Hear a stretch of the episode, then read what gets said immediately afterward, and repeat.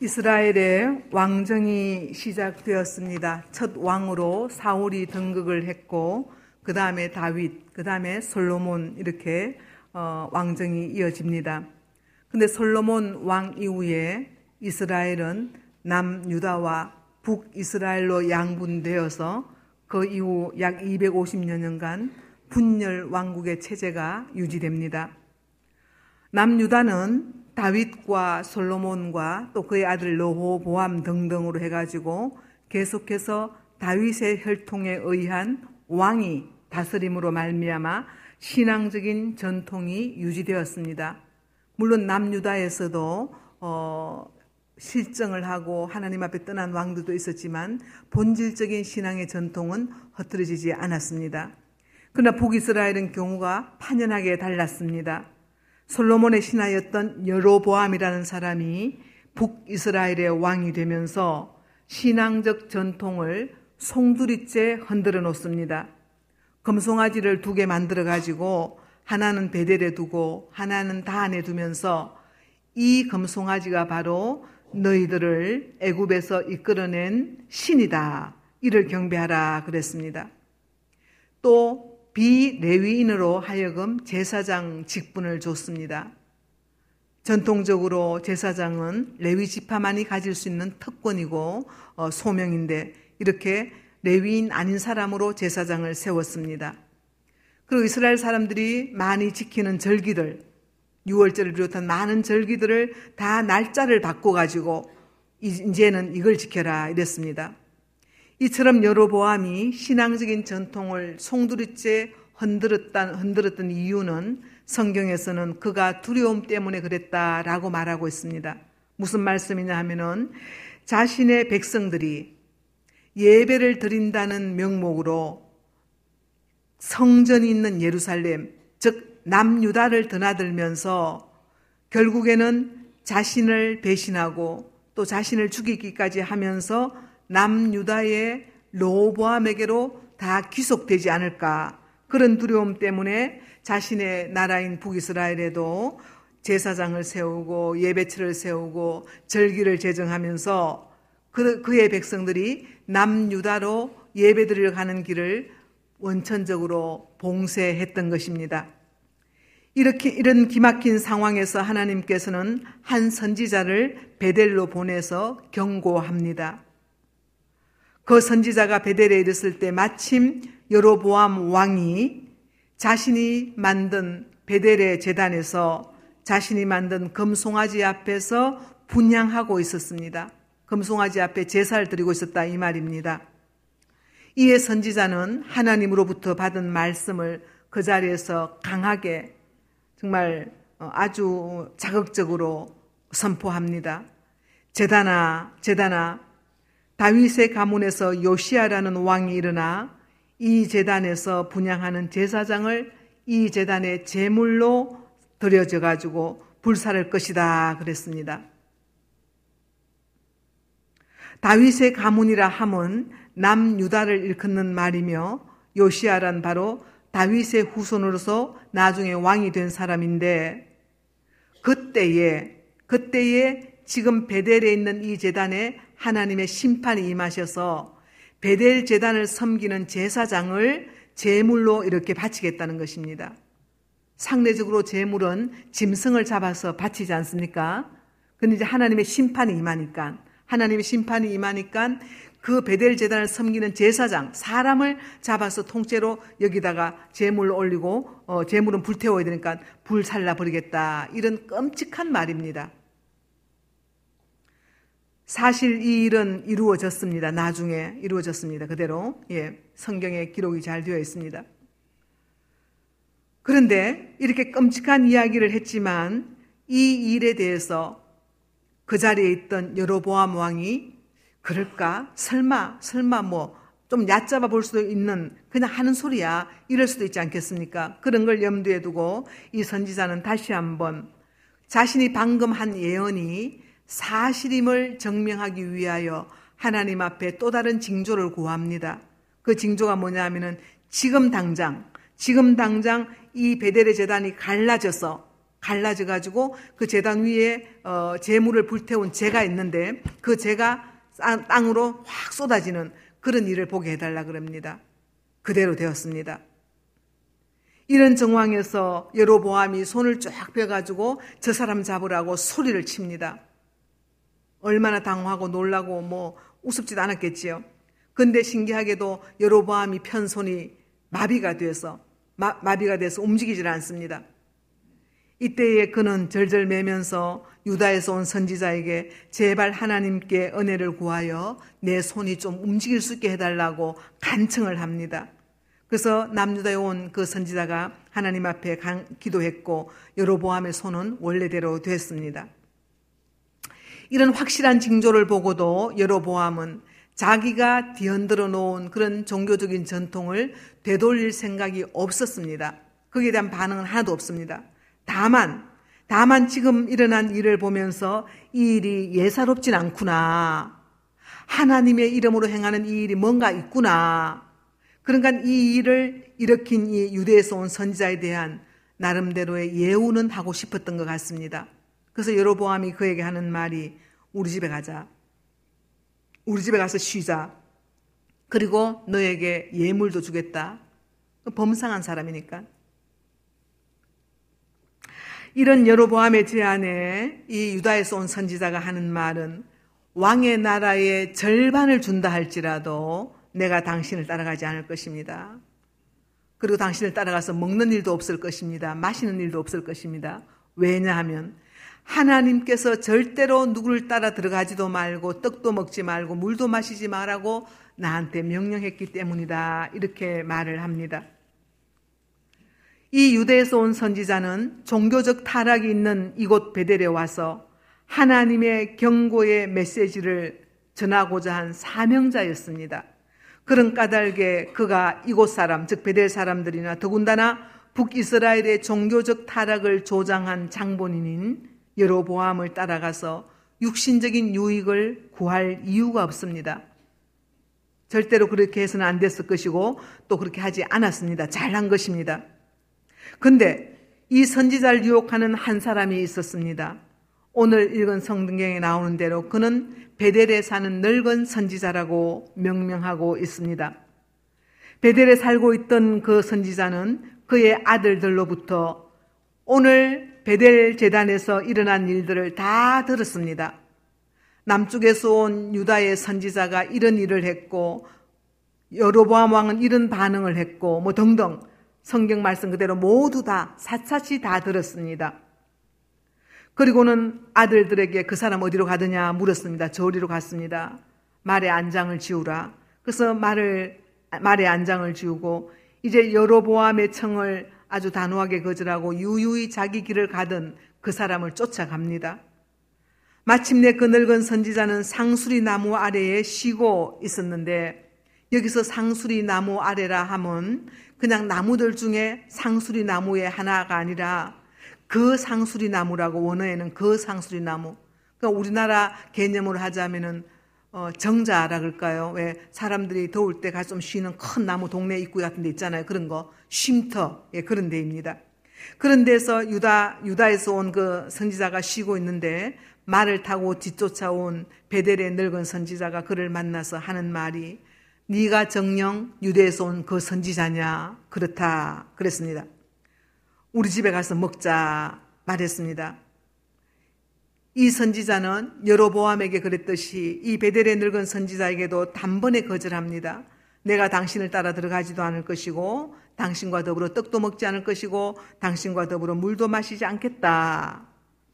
왜냐? 하나님께서 그러지 말라고 했기 때문에 그렇게 하겠다라고 말했습니다. 이에 베델의 늙은 선지자는 그에게 하는 말이 나도 그대와 같은 선지자라 천사를 통하여 하나님께서 나한테 명령하기를 너를 데리고 가서 떡도 먹이고 물도 마시게 하라고 하셨단다 그랬습니다. 성경에서 말씀하시기를 이는 베델의 선지자가 유대에서 온 선지자를 속인 것이라고 말하고 있습니다. 가자, 가서 먹고 마시자. 예. 근데 이분이 하나님이 하지 말라 해서 나 못한다. 그랬을 때에 그 베델의 선자가 재차, 재차 그에게 하는 말이 정말 떡도 먹지 말고 물도 마시지 말라고 한 이 사람에게 나도 너와 같은 선지자고 하나님께서 천사를 보내서 너를 먹이고 마시게 했다라는 이 말에 완전히 속은 것입니다. 이스라엘 사람들은 하나님께서 어떤 말을 전할 때에 천사를 통해서 말한다는 그런 개념이 있는 사람들입니다. 그러니까 처음 말이 나도 너와 같은 선지자다. 하나님께서 천사를 보내서 너를 데려다가 먹이고 마시라고 했다. 하는 그 말에 유대에서 온 선지자가 속았다는 것입니다. 그래서 유대에서 온 선지자를 속인 이 베델의 늙은 선지자 때문에 하나님의 명령을 거역하고 속고만 그런 어, 비참한 일이 벌어졌습니다. 유대에서 온 선지자를 속인 이 베델의 선지자는 어떤 사람이겠습니까? 제가 모두에 말씀드린 것처럼 북이스라엘 왕 여로보암은 이스라엘의 신앙 전통을 송두리째 흔들었습니다. 그렇기 때문에 제대로 신앙적인 의식이 있는 레위인이라면 선지자라면 그곳에 머물 수 없었을 것입니다. 신앙적 전통을 고수하기 위하여 남유다로 피신했었을 것입니다. 레위인이면서도 그냥 북에 남아 있다는 있었다면은 그리고 그 사람이 선지자였다면은 그는 분명히 신앙적인 지조를 버리고 오직 자신이 생존하기 위하여 여로보암의 종교 정책에 야합한 사람일 것입니다. 그런데 유대에서 온 선지자는 그가 나도 너와 같은 선지자다. 하나님께서 천사를 통해서 말씀하셨다라는 그의 말에 속고 만 것입니다. 여로보암의 제안에도 단호하게 거절했던 그 사람이 또 베델의 선지자의 처음 요청에는 단호하게 거절을 했습니다마는 재차 그를 유혹하는 말, 나도 너와 같은 선지자다. 하나님께서 천사를 보내 가지고 나로 하여금 너를 먹게 하고 마시게 하라고 했다는 이 말씀에 정말 그럴듯한 속임수에 속은 것입니다. 아주 영 얼토당토 않은 것으로 접근했다면 아마 속지 않았을 것입니다. 그럴듯한 말로 같은 선지자를 하는 말로 하나님을 덜먹거리고 천사를 덜먹거리니까 이 유대에서 온 선지자가 홀랑 속았다는 것입니다. 결국 이 일로 인하여서 이 유대인 선지자는 가지도 말고 먹지도 말고 마시지도 말라는 하나님의 명을 거역한 까닭에 고국으로 돌아가지도 못하고 그곳 베델에서 사자에게 찢겨서 객사하고 말았습니다. 오늘 말씀에서 속임수를 쓴 베델의 선지자가 나쁜 사람이라는 것은 두말할 필요도 없습니다. 그러나 그에게 속은 유대 선지자에 대한 안타까움이 너무 크고 강하게 우리에게 와닿습니다. 말씀드린 것처럼 종교적 전통이 망가진 그 나라에서 제대로 된 선지자라면 왜 그곳에 머물러 있었겠느냐?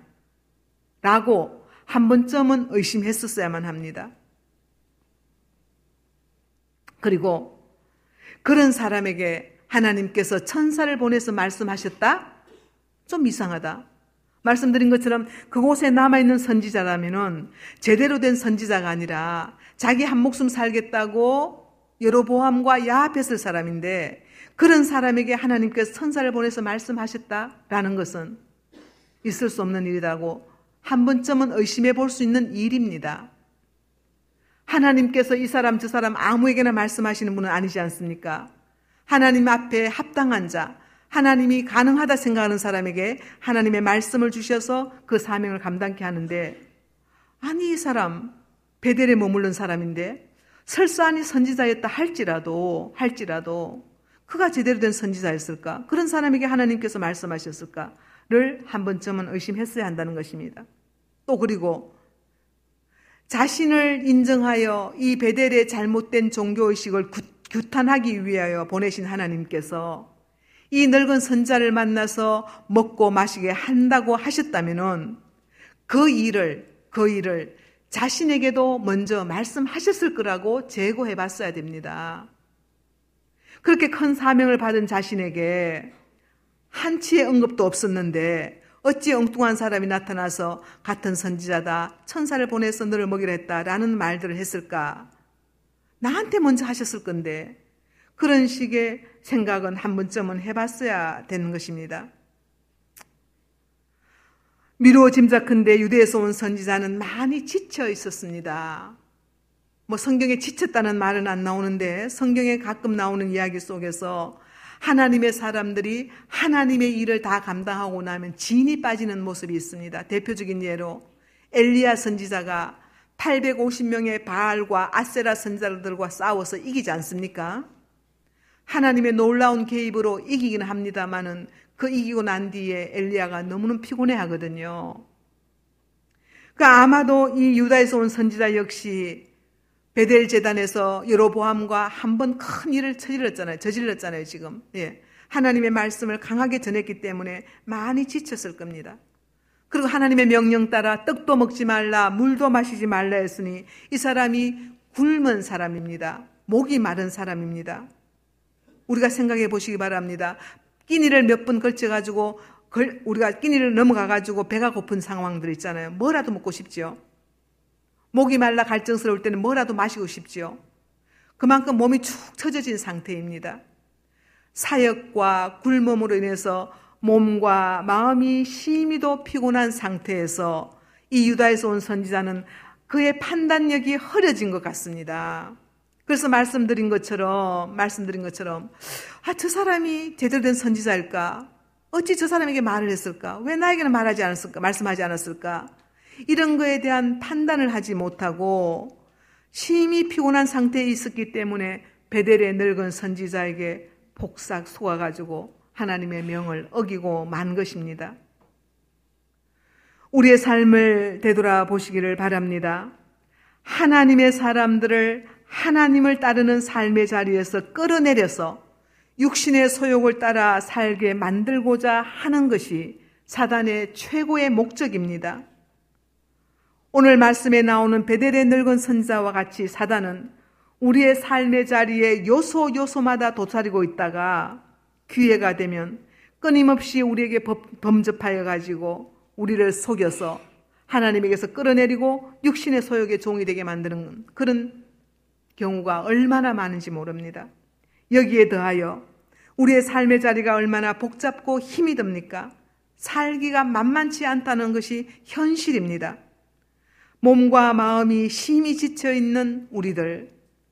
정말로 뭔가를 영적으로 뭔가를 하긴 해야 되는데 너무 우리 현실이 우리를 무겁게 지치게 합니다.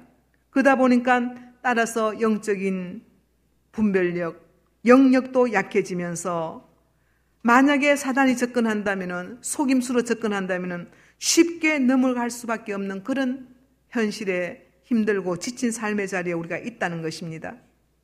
그러기에 우리는 베드로전서 5장 8절의 말씀을 인정하고 순종해야 됩니다.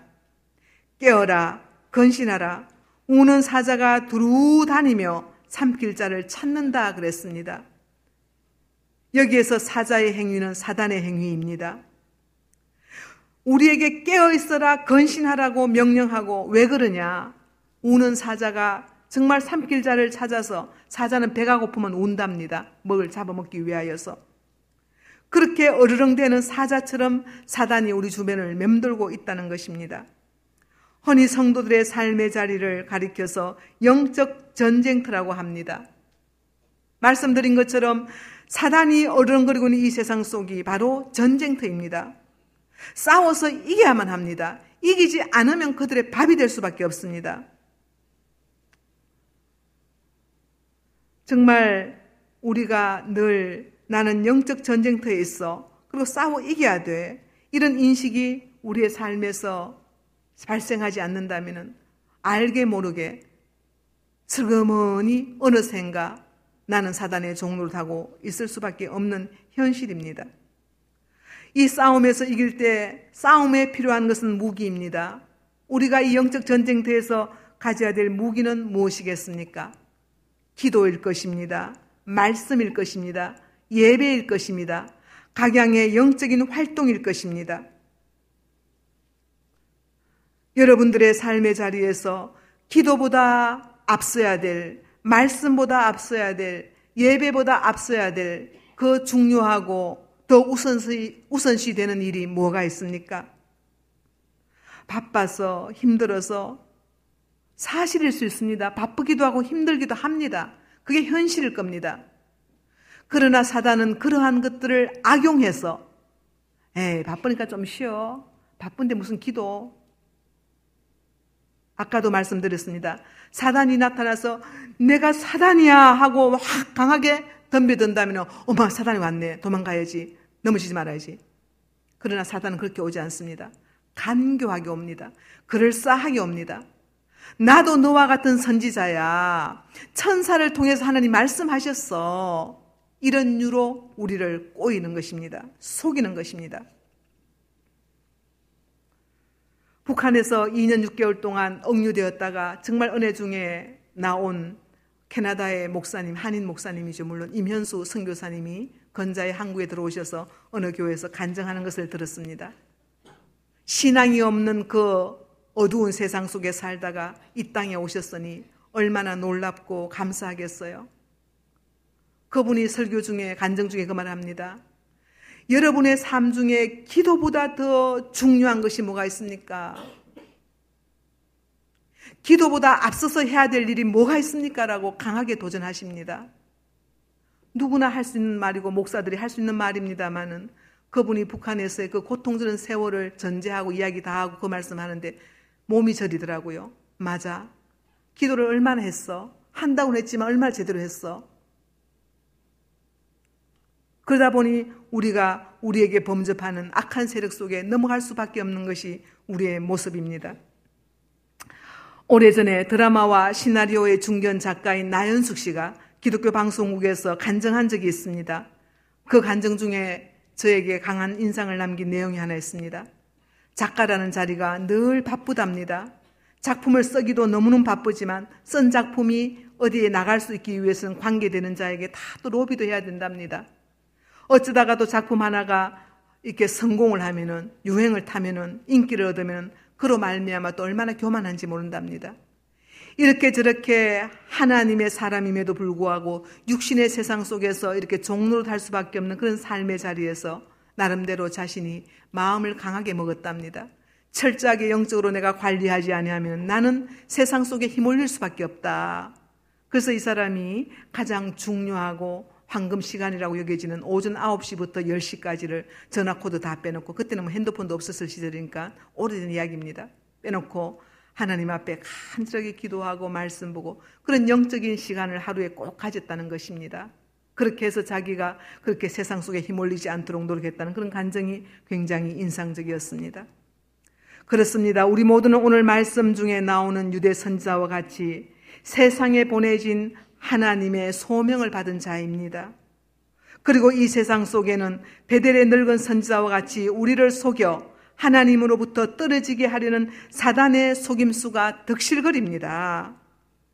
기도와 말씀으로 예배로 가지각색의 영적인 행동으로 우리 자신을 깨어있게 하지 아니하면 우리 자신을 무장하지 아니하면은 우리는 속아 넘어갑니다.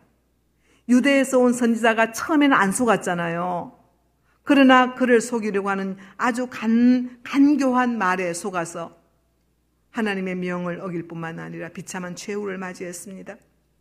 부디 다시금 여러분들과 제가 마음을 강하게 가질, 가질 일은 정말 우리의 삶의 자리 속에 오늘도 나를 넘나보면서 넘어뜨리는 세력이 확실하게 존재한다는 것을 잊지 마시면서 정말 기도와 말씀과 예배를 우선시하고 이거보다 중요한 건 없다.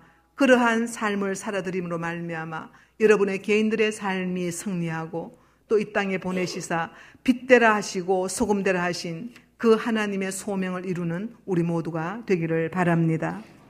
기도하겠습니다. 살아계신 여호와여 하나님의 백성으로 하나님의 뜻대로 살고자 무척이나 노력하지만 우리를 그 자리에서 끌어내리려는 사단의 계교가 얼마나 유혹적으로 가면을 쓰고 우리 주변을 넘나드는지 모릅니다. 아버지 하나님, 세상에서 가장 중요한 것은 기도이며 말씀을 보는 일이며 예배드리는 일임을 잊지 말게 하시고 이런 영적인 활동을 통하여서 어떠한 사단의 계교도 우리에게 범접하지 못하게 하시고 설사 번족한다 할지라도 능히 이겨냄으로 말미암아 이 땅에 우리를 보내신 하나님의 선하신 뜻을 잘 이루어 드리는 우리 모두가 되게 하여 주시옵소서. 예수님의 이름으로 기도드립니다. 아멘.